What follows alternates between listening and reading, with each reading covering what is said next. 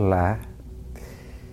Eu hoje acordei meio poético, sensível.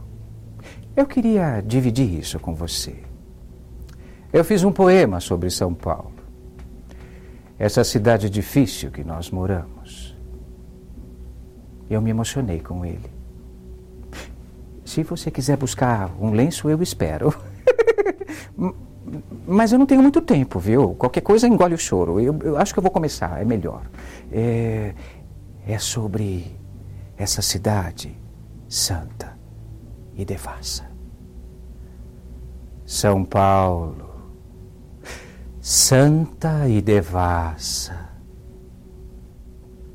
com um futuro brilhante, com seu passado presente, borbulhando de almas fervilhando de gente. São Paulo, da Mãe Protetora, do Espírito Santo, que eleva às alturas o amor e as loucuras. São Paulo, do abraço gostoso, do trabalho, do gozo, do olhar invejoso da qualidade de vida e da criança esquecida são Paulo das nuvens gosmentas, repletas de chuva, de gases, tormentas. Dos parques floridos, é. dos homens de bem e dos rostos bandidos. São Paulo da força opulenta, da gana, da pose, da pressa, que tudo consome, das joias mais raras aos mortos de fome. São Paulo dos prédios erguidos.